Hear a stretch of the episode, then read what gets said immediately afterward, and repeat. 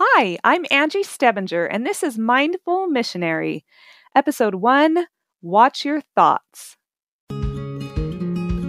All missionaries face challenges, lots of challenges. The way you choose to think amid those challenges will determine whether you survive or whether you thrive. This is the podcast where we prepare future missionaries to thrive. How's it going, everyone? I hope you're having a great day. If you're listening to this as part of your assignment for the Mindful Missionary course, props to you for being a great student. If you aren't enrolled in the course, welcome. So happy to have you join us. You'll be equipped with some great tools here to help you prepare for your mission. But I highly recommend you also check out the course at mindfulmissionary.com. All right, enough of my shameless plug. Let's talk about the power of our thoughts, shall we?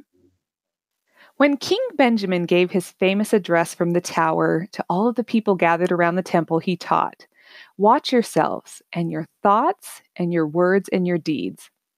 I've always believed that watching our thoughts was important, but I mostly took it to mean that we should avoid two specific types of thoughts thoughts that are immoral and thoughts that are critical or judgmental of others. But lately, I've spent a lot of time really pondering how much our thoughts matter, and not just the immoral or the judgmental ones. And what I've discovered is that the thoughts we choose to dwell on have a huge impact on the way we're experiencing our lives. Since this is a podcast for preparing missionaries, it seems only fitting that we should use an example from the Book of Mormon. This was shared with me by Jody Moore, whom I'll talk more about in a few minutes. Now, we are all really familiar with the story of Lehi's family leaving Jerusalem. We all are very familiar with Laman and Lemuel, Nephi and Sam, and their families' experience as they fled from Jerusalem and wandered in the wilderness and were eventually led to the promised land. So I'm not going to give much of the backstory at all.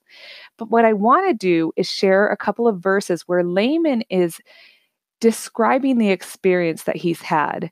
And he's talking to his brother Nephi. And here's what he says He says, and thou art like unto our father, led away by the foolish imaginations of his heart. Yea, he hath led us out of the land of Jerusalem, and we have wandered in the wilderness these many years. And our women have toiled, being big with child, and they have borne children in the wilderness, and suffered all things, save it were death. And it would have been better that they had died before they came out of Jerusalem than to have suffered these afflictions. Behold, these many years we have suffered in the wilderness, which time we might have enjoyed our possessions and the land of our inheritance. Yea, we might have been happy. Now, he was pretty passionate about his experience, wasn't he? It would have been better that we had died, he said. And if we'd stayed back in Jerusalem, we might have been happy rather than suffering in all of this misery. Now, let's listen to Nephi. Here are a couple verses from Nephi as he describes the experience he's had. He says, and we did travel and wade through much affliction in the wilderness, and our women did bear children in the wilderness.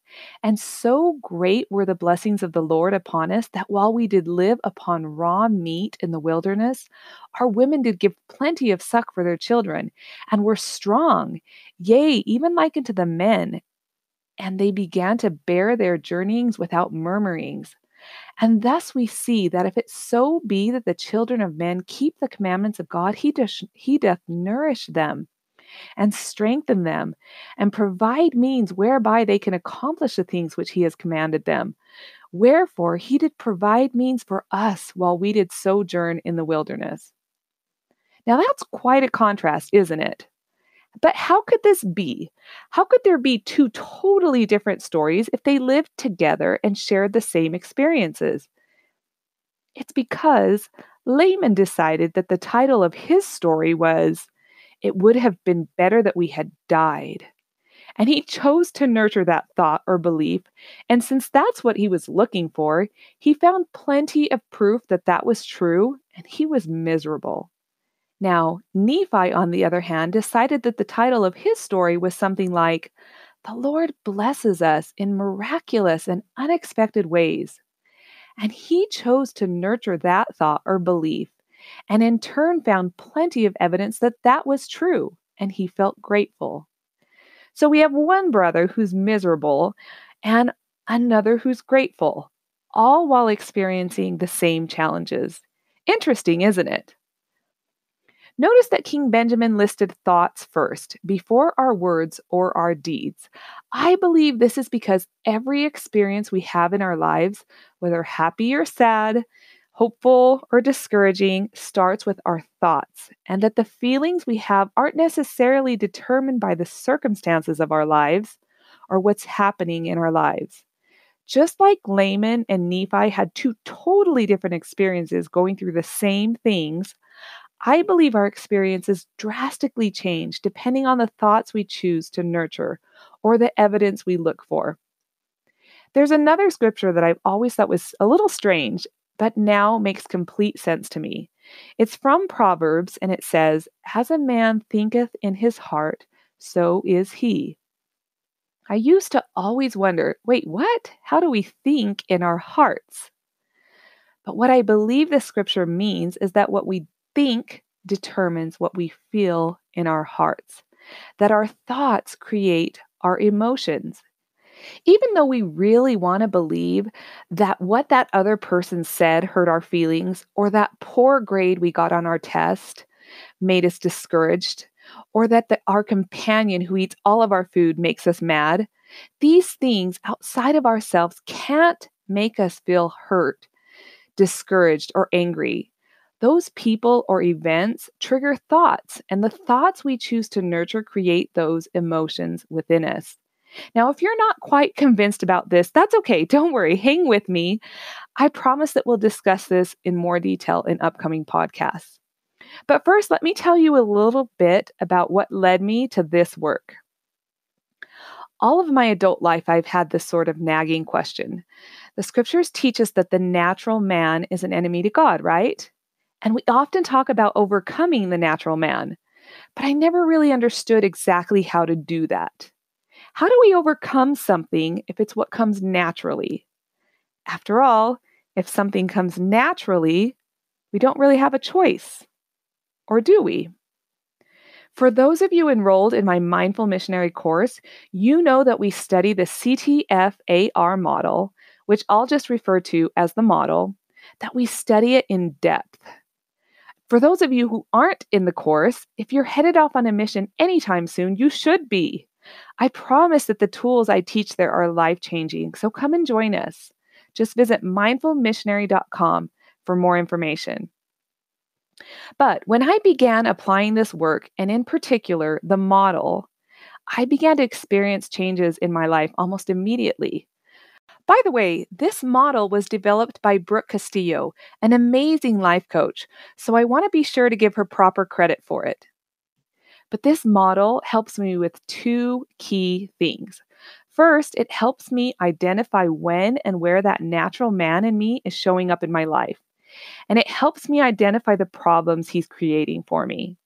Second, it gives me step by step tools for consciously turning away from the natural man in order to create the experience I want for myself in my life. In essence, it's taught me how to deliberately choose the way I want to experience my life rather than just letting life happen to me and trying to push against all of the hard and smile through it. People always say that happiness is a choice, right? And I've always believed that, but I never really knew quite how to choose it. And this model lays all of that out for me in a clear, linear way that just made sense, but that I'd never understood before. Now, don't get me wrong, it doesn't mean that choosing it is always easy. We'll always have that natural man in us creating problems. But at least now I know where to focus my efforts when I'm ready to kick him to the curb. and contrary to what most of the world believes, the focus is not on changing our circumstances so that we can feel better, nor changing our actions or the actions of others. The secret's not even in changing how we feel or getting, quote unquote, a better attitude. The secret lies in changing your thoughts. Once you do, all of those other things follow. The problem is, most of us aren't even really aware of what we're thinking. If you don't believe me, I promise you'll find this is true once you really start doing this work. And that's the work we'll do in this course. We're going to learn to really notice what's going on in our minds and our brains and become much more aware of our thinking so that we can then intentionally choose what we want to think and what we want to believe. So, back to what led me to this work. My family and I recently moved to a small town in Mexico. Now, I grew up in this town, but for the rest of my family, this was a move to a foreign country with a foreign language, foreign customs and culture, all of it, which you would think might have been harder on them than for me. At least that's what I expected. But what I found was the complete opposite. Everyone seemed to be adapting pretty well. I was the one who was really struggling to be happy living here. In fact, I was pretty miserable. I was trying really hard to be happy. I was trying to put on a smile every day. I was trying to see the good. I was trying to make lemonade. you know that old saying, when life gives you lemons, make lemonade, right? The problem is that when you're constantly believing that life is giving you lemons, you find yourself juicing lemons all day long. and I was tired of squeezing. I was tired of lemonade. And the thought that just kept going through my mind was, it shouldn't be this hard to be happy. Well, one day on a visit back to California, where we had moved from, I was visiting with a good friend, and she knew how much I was struggling to be happy in my new environment. And she suggested I listen to a podcast called Better Than Happy. So I did. Now, this podcast is hosted by Jody Moore, who's an extremely successful life coach and who is amazing. And before you know it, I was enrolled in her program. And then within a few weeks, I was headed off on an intense, in person, week long self help conference. With Jody's help, I discovered that my approach was all wrong. That as long as I was believing that I was being given lemons, I would always be squeezing, or in other words, exerting lots of willpower to push against those things that are hard in my life. Instead, I learned to question that belief altogether. Maybe what I thought were sour lemons weren't lemons at all. And when I learned how to question that belief and nurture much more useful thoughts, do you know what I discovered? I discovered that there were far less lemons in my life than I'd thought. And that when on occasion I really feel like something is a lemon, it's okay. I don't have to try and turn it into lemonade. I can just allow it to be a lemon.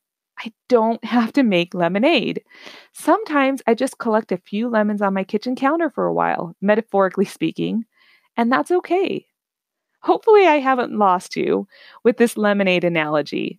What I'm trying to tell you is that the work we'll be doing in our Mindful Missionary course is twofold. One, we'll learn to question our thoughts and discover whether they're serving us or not, and then practice intentionally choosing thoughts that will serve us well. And when we do this, we'll find that we have far less lemons to squeeze. And two, when we do come across a lemon, and by a lemon, I just mean a difficult experience or a negative emotion we're experiencing, we'll learn how to simply allow it rather than resisting it. We'll learn how to process those emotions in a healthy way that will serve us far better than resisting it and pushing against it. And learning to do this, my friends, is life changing. So, when I read King Benjamin's counsel to watch our thoughts, I want to say, uh, no kidding, that was an understatement. All right, guys, that's it for today. Thank you for joining me on my first ever podcast. I'm so excited to be on this journey of learning to overcome the natural man with you. I wish I had understood these things when I served my mission, but I'm grateful that I can teach them to you before you head off on yours. I know you're going to thrive. Again, if you haven't joined our Mindful Missionary course, now's the time. Visit mindfulmissionary.com to check it out. Till next time, watch your thoughts, my friends. There is great power in them.